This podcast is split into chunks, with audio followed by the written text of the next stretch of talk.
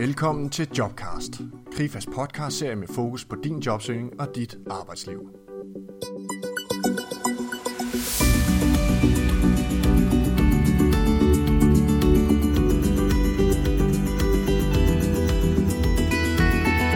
I denne podcast får du konkrete tips og råd til at opnå en mere effektiv jobsøgningsproces.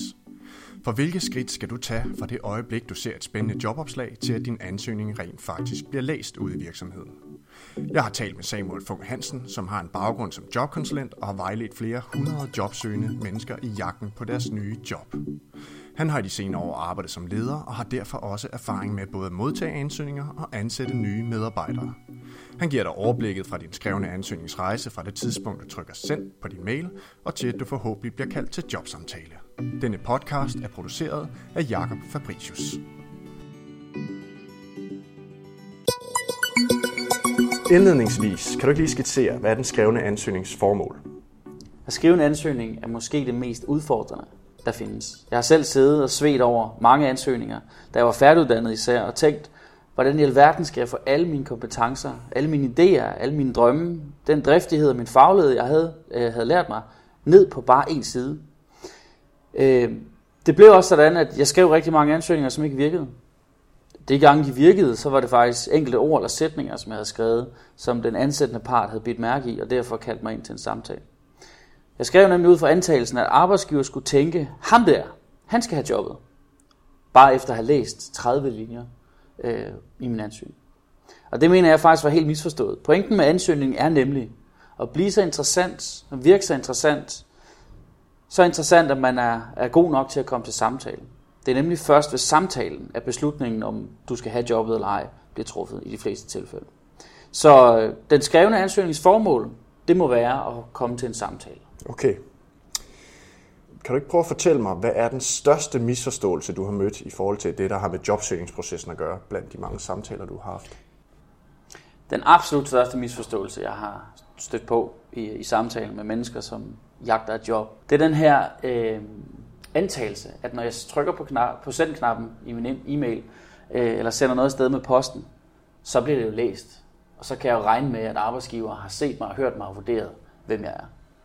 Øh, men det forholder sig ikke altid sådan, fordi processen er næsten altid meget større, meget krævende, meget mere krævende, end bare det at sætte sig ned, skrive en side og skyde den afsted. Du skal researche den virksomhed, du søger jobbet hos. Du skal finde ud af, hvordan de filtrerer de ansøgninger, som kommer ind. Du skal finde ud af, hvad det er for et problem, de egentlig i bund og grund har brug for, at du løser for dem. Øh, du skal analysere det opslag, du har læst. Du skal teste den forståelse, du har af opslaget. Måske skal du også kontakte arbejdsgiveren. Måske skal du finde ud af, om du kender nogen, som kan anbefale dig ind hos arbejdsgiveren. Og så skal du kommunikere og skrive et sprog, som de forstår, sådan så du får de nøgleord og nøglebegreber, som du vil formidle til dem, meget tydeligt frem. Ja, det lyder kompliceret. Der var mange ting, du nævnte her. Øh, lad os prøve at tage dem for en ende af. Du siger det her med at researche virksomheden. Hvad, hvad ligger der i det at researche virksomheden, mener du?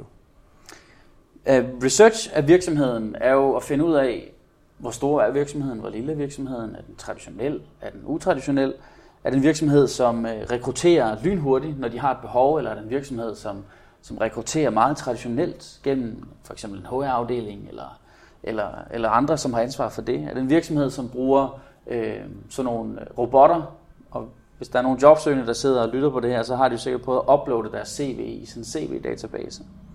Så du har brug for at blive lidt klogere på, hvordan virksomheden kører den her proces. Øh, for der er meget stor forskel på, hvordan du som jobsøgende skal, skal få din ansøgning ind øverst på skrivebordet, øh, hvis det er en stor virksomhed eller en lille virksomhed. Man kan faktisk opdele det sådan og så sige, jo større en virksomhed er, øh, jo mere traditionel er den som oftest. Og jo mindre en virksomhed er, jo mere utraditionel er den som oftest. Man kan også sige, jo mere, øh, eller ikke jo mere, men en offentlig virksomhed er som oftest mere traditionel i deres øh, rekrutteringsproces øh, end en, en, øh, en privat virksomhed. Øh, så du har brug for at finde ud af, om du søger job i en virksomhed som, som Mærsk eller en af de andre store, som har helt faste regler for, hvordan øh, det bliver gjort.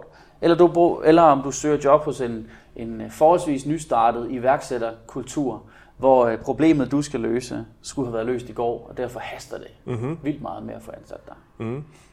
Du var lidt inde på de her, øh, de her robotter, som går ind og, jeg ved, det er nogen, der går ind og søger på nogle nøgleord blandt andet. Hvad kan man ellers støde på derude, når man sender sin ansøgning afsted? Hvad er det for nogle filtre, den her ansøgning skal igennem? Men det første, du skal forstå, når du, når du skriver en ansøgning, det er jo, at det er jo ikke mig alene, som sender en ansøgning. Der er måske 400 andre, der er måske 200 andre. Nogle gange har jeg hørt op mod 1000 mennesker, som har søgt det samme job.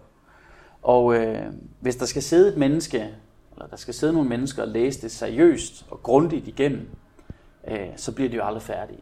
Så virksomhederne har brug for at få screenet de ansøgninger, der dumper ind. Nogle gange er det en robot, som screener efter konkrete ord, øh, konkrete øh, hvad hedder det, CV-erfaringer. Nogle gange er det en HR-afdeling, som screener. Og nogle gange så er det chefen, som skal ansætte dig, som sidder og screener. Men det, der sker, det er, at de jo skal have kogt de her 400, hvis vi nu antager vores eksempel her, der er 400 ansøgninger, de skal koges ned til en 20-30 stykker. Og når man så har kigget på de 400 og har set, hvad der skal til for at blive en del af de 20 og 30, så lægger man det øh, filtrerings, øh, den filtreringstanke, man har haft på de første 400, lægger man fra sig, og så filtrerer man igen de 20-30, og så filtrerer man dem ned til en, en 5-6 stykker, og nogle gange mindre. Men sådan er det ofte i en, i en traditionel øh, rekrutteringsproces. Og hvad er det så, man filtrerer med? Jamen, øh, nogle gange så er det, hvor meget erfaring har man inden for området. Nogle gange så er det, øh, hvor meget man øh, øh, har uddannelse, og man har den rigtige uddannelse, og man har lige præcis den kompetence, øh, der skal til. Nogle gange så handler det også om, om, øh, om man er mand eller kvinde, om man er i en fødedygtig alder øh, eller ej, om man er småbarnsfamilie eller ej. Og det er jo ting, som, som ikke er, er øh, som kan være diskriminerende at sortere efter, men jeg tror faktisk i rigtig mange virksomheder, så, så bliver man valgt til eller fra på de grunde også. Så øh, ja, der er rigtig meget, der bliver filtreret med. Så vi har snakket lidt om det her med research af virksomheden. Mm. Vi har mhm. snakket om de her forskellige filtre, som din ansøgning øh, skal igennem og vil møde på sin vej. Men lad os lige prøve at bakke et skridt tilbage, fordi du nævnte også noget med i forhold til det her med at analysere opslaget. Kan du ikke prøve at sige lidt mere om det? Hvordan, øh, hvordan skal man gribe fat i sådan et opslag? Jamen, jeg synes bare, man skal starte med at læse det, men man skal læse det med kritiske øjne. Øh, rigtig mange gange, når jeg selv sad og læste opslag for at finde arbejde, og rigtig mange af de samtaler, jeg har haft med mennesker, som har søgt job, så har de været alt for lojale over for opslaget. Og sagt, at der står det her, så det her, det skal jeg. Øh, og det er også rigtigt, der er nogle ting i et opslag, som man skal, men der er også nogle ting i et opslag, som, som man måske kunne. Og nogle gange så er det kryptisk, fordi det er ikke altid, de er lige godt skrevet. Søger du et job i en virksomhed, som måske ikke har en HR-afdeling, så er det ikke sikkert, at de er trænet i at skrive jobopslag. Så som jobsøgende, så skal du forholde dig kritisk til det opslag, der står der. Og så finde ud af, hvilke af de her ting, der står der, måske er der 10 ting, der er listet op, er nice to have, og hvilke er need to have. Og nice to have, need to have. Kan du lige prøve at skille dem med? Hvad, hvad, need to have, hvad, hvad ligger du i det? For eksempel så kunne det være en, øh, en, et bestemt certificering i, øh, i øh, et IT-udstyr. Det kunne være et trukcertifikat. Det kunne være ting, som du skal kunne en del af din kernekompetence. Det kan også være det nogle gange, at de vil have nogen med, med bestemte erfaringer inden for et bestemt område. Øh, hvis du søger i et kommunikationsbyrå, et, et kommunikationsjob, så kunne det være, at det var inden for sociale medier, at du skulle have noget erfaring, for det er lige præcis den plads. Øh, men det kan også være omvendt, hvis du søger et job øh, et andet sted, så kan du noget meget specifikt, øh, som kun er, er nice to have. Og så er det dit op, din opgave at få det spillet ind som noget af det, som, som er nødvendigt. Men det vigtige det er at få, øh, få forholdt sig kritisk til det, og også udfordre arbejdsgiveren, måske øh, på at så sige, det I har brug for, er det de her ting, og de ting jeg kan, hvordan ser I det matchet ind? Mm-hmm. Så nice to have, noget der kunne være en fordel, men ikke som er et decideret krav. Det, det er sådan, du tænker det, ikke? Ja. ja. Okay. Nu nævnte det her med at udfordre virksomheden og prøve det af. Hvordan er det lige, man udfordrer en virksomhed i sådan en, en skreven ansøgning, tænker du? Jamen det er faktisk før det. Det er jo, det er jo, det er jo, øh, det er jo når man sidder og, og tænker over, hvordan skal jeg skære det her ansøgning? Hvordan skal jeg skrive den? Og hvordan skal jeg fremstå som det bedste match med de behov, de har? Og det kan man jo ikke, hvis man gør det, når man skriver sin ansøgning. Så det skal du gøre i din researchfase. Og der vil jeg faktisk være så flabet at sige, hvis der er et job, du virkelig gerne vil have, og et job, du synes, du matcher godt, hvis ikke du har ringet til, øh, til arbejdsgiveren og spurgt til de her spørgsmål, du har, og afprøvet din forståelse af opslaget, så kan du næsten lige så godt lade være med at søge det. Okay, det må du lige uddybe. Jamen, grund til, at jeg siger det så, så, øh, så krakils, det er, at det er simpelthen så vigtigt, at du har den rigtige forståelse af, hvad er det, arbejdsgiveren mener er need to have, og hvad er det, arbejdsgiveren mener er nice to have. Og der skal du ringe og snakke med dem, øh, og afprøve de her ting. Man skal selvfølgelig aldrig nogensinde ringe og så sige, hej, har I fået min ansøgning? Man skal altid ringe med noget, der giver øh, samtalen, der giver fællesskabet, relationen værdi. Altså noget, der giver noget til, til den snak, man har. Så det kunne jo være, hvis du har de her 10 ting listet, øh, og der står, at det, det er vigtigt at have 5 års erfaring fra lige præcis branchen. Så kan du ringe og så sige, men min brancheerfaring er fra noget, der ligner. Eller jeg har erfaring fra en anden branche, men jeg har lavet det, som den her branche laver. Synes I, det passer? Øh, det kan også være, at, at der står 20 ting på listen. Øh, en masse ting, du, skulle, du skal kunne. Og så spørger okay, ud af alle de her 20 ting, hvad er så det allervigtigste? Det var et spørgsmål, man kunne stille arbejdsgiveren. Øh, og så kan man også stille andre spørgsmål i øvrigt til, til opslaget generelt. Øh, hvilken medarbejdersammensætning er der? Hvad for team skal jeg indgå i? Man kan også spørge til, hvis der står noget omkring fleksibel arbejdstid osv., hvad vil det sige? Det er nu oftest ting, som man vil tage til en samtale. Øh, men det er også spørgsmål, som er relevante, og spørgsmål, som viser, at du har brug for at blive klogere på opslaget og jobbet og udfordringen, for at skrive din ansøgning så godt som muligt. Og det er angstprovokerende at ringe til en arbejdsgiver. Det er øh, vildt udfordrende. Det synes jeg selv. Øh, man kan måske føle, at man nogle gange trænger sig på. Men jeg plejer at bruge det her, her simple bemærkning, som hedder, hvis ikke du gør det, så er der en anden, der gør det. Mm.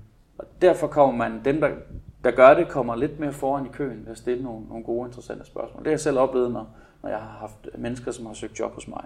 Men hvordan har du oplevet det, når de ringer til dig, hvis det er relevante spørgsmål, vil du mærke? Super. Super godt. Øhm, og, og, og der har jeg også altid været sådan lidt, lidt, øh, lidt hård i min beskrivelse af det, hvis du ringer til en arbejdsgiver, som slet ikke har tid til at snakke med dig. Øhm, hvad siger det så om arbejdspladsen? Og hvad siger det om arbejdsgiveren? Ikke? Fordi hvis der står et telefonnummer, eller hvis der står en e-mail, så har du retten til at kontakte dem. Det mener jeg helt lodret, det har du. Øh, og så skal de også være klar til at tage imod et opkald, eller en e-mail fra dig.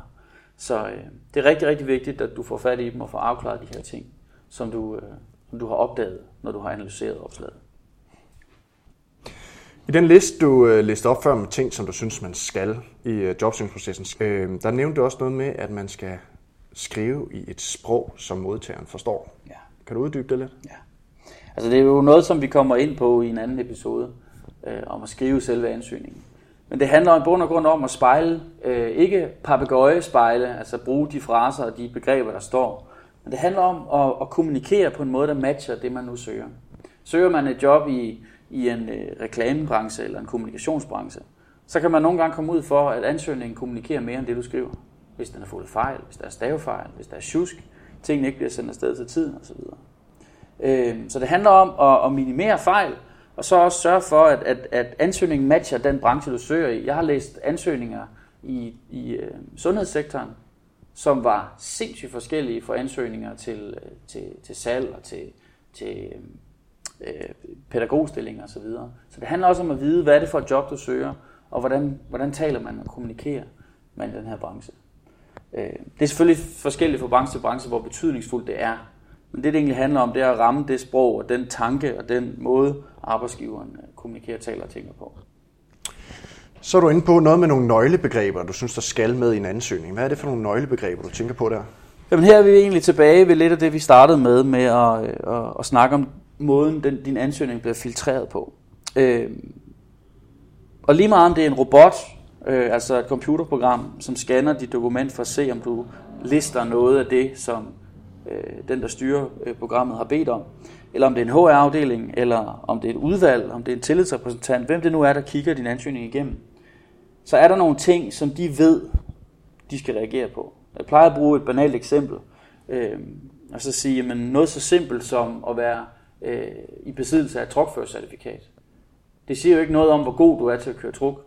Men øh, hvis nu du er den mest erfarne trukfører i hele Danmark, men du glemmer at skrive i din ansøgning, at du har et trukcertifikat, så kan din erfaring være ligegyldig. Fordi hvis nu, at der bliver scannet for certificeringen, som jo, vi ved jo så, at det, der skal til for at forsikringen dækker, så kan din, din ansøgning ryge på gulvet for noget så banalt som det. Og det kan man selvfølgelig også bruge i en masse andre sammenhæng, det, det her eksempel, men at sige, i den sammenhæng, der var den her certificering et nøglebegreb. Godt, så alle de her gode råd, du havde, og som du læste op her, de havde altså med at gøre den her, med den her antagelse om, at når jeg sender noget afsted, så bliver det rent faktisk læst. Mm. Man kan sige, der, der er mange skridt hen til, at det rent faktisk bliver læst. Det er i hvert fald det, som du, øh, du taler for. Ja. Kan du ikke fortælle, hvad du ellers har stødt på af andre misforståelser i, i din tid? Jamen en anden meget, meget almindelig misforståelse, det er den her med, jeg har god tid. Rigtig mange mennesker ser et opslag, de job, de synes, øh, de synes ser hammer spændende ud. Øh, og så går de hjem og gør det, som jeg har beskrevet, researcher og analyserer, tænker sig om og forhører sig i netværket og summer lidt om det. Måske tænker de, at jeg skriver det først lige i weekenden, fordi der skulle ungerne afsted på lejerskole eller et eller andet, så der har jeg fred og ro. Øh, den skrøne, man har god tid. Noget, jeg har sagt mange gange i den her sammenhæng, det er, at man skal være tydelig, og man skal være tidlig på den. Øh, hvis du giver dig selv for god tid, hvis du måske endda tænker, at jeg skal bare nå at have den inden for døren, inden deadline, så er der rigtig mange mennesker, som har fisket i samme andendam, om jeg så må sige, som har smidt deres ansøgninger afsted, som har effektiviseret deres netværk, som har gjort alt for at komme i betragtning til det her job. Og mange gange vil du opleve, at de mennesker har fået chancen før dig. Og det kan godt være, at du har været den allerbedste, øh, det bedste match, det mest erfarne, øh, simpelthen guld connection til det her job. Men hvis ikke du når at spille dig selv på banen, om jeg så må sige, så kan chancen være forbigået. Jeg kender en, som, øh, som søgte et job øh, i en bestemt sammenhæng, og blev, det var så tilfældigvis et sted, hvor der var en, en, rekrutterings, øh, en rekrutteringsvirksomhed indover. Og øh, hun kom til samtale hos rekrutteringsvirksomheden øh, som den tredje. Og det, det var 14 dage efter, at øh, ansøgningen eller opslaget var lagt på på nettet. Øh, hun kom til samtale som den tredje, tredje, som sagt, og blev sendt videre til anden samtale hos direktøren i det pågældende firma, som skulle bruge en arbejdskraft. Og når rekrutteringsagenten skulle ringe og give øh, den her person besked om, hvornår den samtale skulle foregå, så sagde han desværre, direktøren har valgt mellem de to, han allerede havde set. Og selvom jeg mener, at du er et kanon godt match den her stilling, erfaring og det hele, så har direktøren altså valgt. Så øh, hvis, du, hvis du kategoriserer alle dine opslag, øh, som du har fundet på nettet, som du synes kunne være spændende at søge, ud fra hvornår de senest skal være søgt, så chancen for, at du kommer for sent ud af døren med det, den er, den er ret stor. Mm-hmm. Der er også masser af gange, hvor der står i opslag, at vi tillader os at tage løbende øh, til samtale. Så for at opsummere, jeg synes, du skal være tydelig i det, du siger og det, du skriver, og så skal du være tidlig på den. Få tingene skudt afsted så hurtigt som muligt. Så det med, at man har god tid, den holder altså heller ikke helt. Jamen, så må, vi, så må jeg jo så spørge, hvor lang tid må der så gå, fra at jeg ser det her opslag og tænker, det er en interessant stilling, får ringet, øh, og så til at jeg rent faktisk får skudt ansøgning afsted. Hvor lang tid må det gå? Ja, yeah. det er et godt spørgsmål. Nogle gange så vender jeg et spørgsmål om, og så siger hvor lang tid tør du? Lad den stå derude. Fordi du er ikke den eneste, der søger det her job.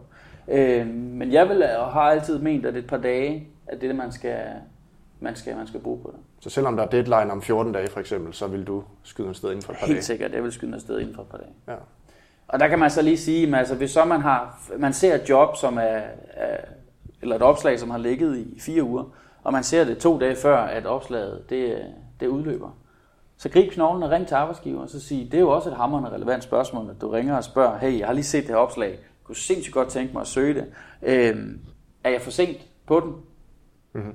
Og så få lidt dialogen der, og så kan man sige, hvis man er ekstra flavet, er det, du har set indtil videre, hvad synes du har manglet? Og igen, så får du nogle flere informationer om, hvad jobbet egentlig er. Øh, så ring og snak med dem, og giv det en chance, selvom opslaget måske har ligget længe. Øh, helt sikkert. Ja, en til to dage, så er, man, så er man travlt. Så skal man op på hesten. Ja, okay. Hvad så, hvis man ikke helt føler, at man er et 100% match? Er det så umagen værd at lægge alt det arbejde i det inden for et par dage? Det er et rigtig godt spørgsmål. Det er et rigtig godt spørgsmål. Øhm, og det er meget personlighedsbestemt, om man tør skyde noget af sted, selvom man kun er et 50% match. Øhm, langt de fleste mennesker, og nu kunne man komme med alle mulige henvisninger til om mænd og kvinder og dit og dat og så videre. Øhm, det vil jeg nu ikke gøre her, men langt de fleste mennesker, de matcher måske øh, bedre over tid, end de lige regner med.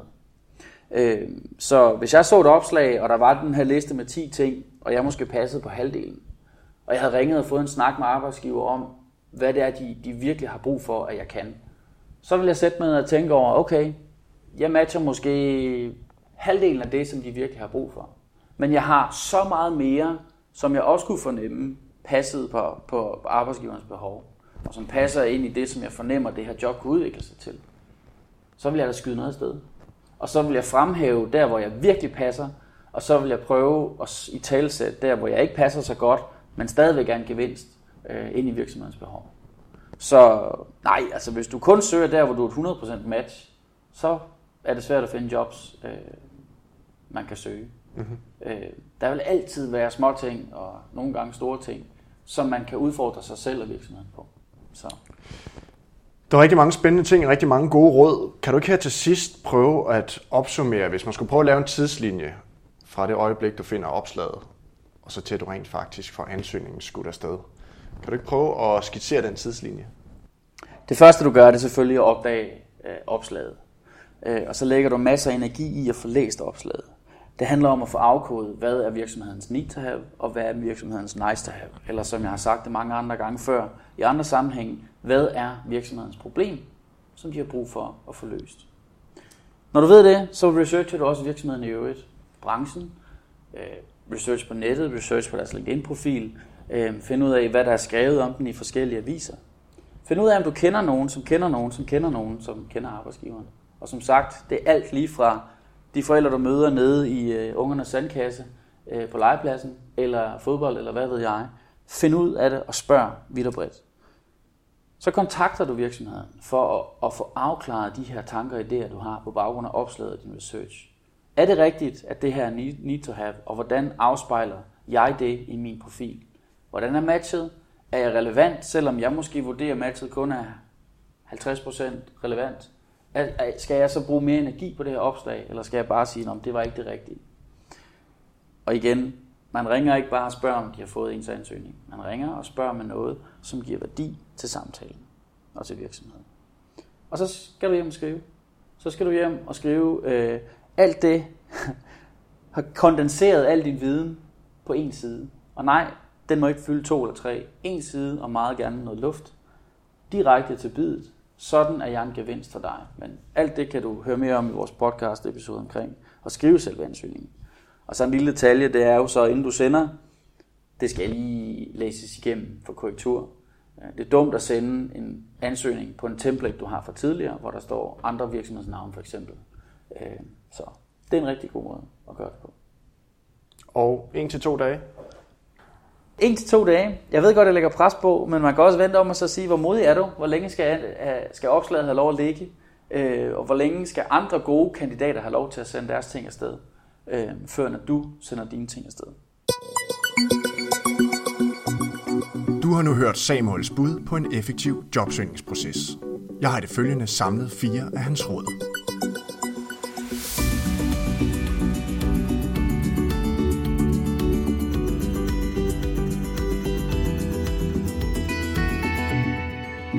Hans første råd var, analyser det jobopslag, du finder. Skælden imellem nice to have og need to have i forhold til dine kompetencer. Du behøver ikke at være et 100% match til jobbet. Hans andet råd var, genbrug nogle af de nøgleord, du finder i jobopslaget, da der i visse tilfælde bliver benyttet robotter, der scanner både ansøgning og CV for de rette kompetencer i forhold til det aktuelle job. Et tredje råd var, ring ud til virksomheden, før du sender din ansøgning. Han har gode spørgsmål forberedt, som både kan forbedre og præcisere din ansøgning og hjælpe til med, at du bliver husket, før de modtager din ansøgning. Et sidste råd er, brug ikke mere end 1-2 dage fra det tidspunkt, du ser jobopslaget, og til at du sender ansøgningen afsted. Vent aldrig til deadline, da flere virksomheder ansætter løbende, før en deadline er nået. Hvis du søger inputs til din ansøgning eller jobsøgningsprocessen, kan du altid holde øje med vores workshop, som vi udbyder i hele landet. Find dem på krifa.dk. Lyt også med til vores andre jobcast, der har fokus på din jobsøgning og dit arbejdsliv. Tak fordi du lyttede med.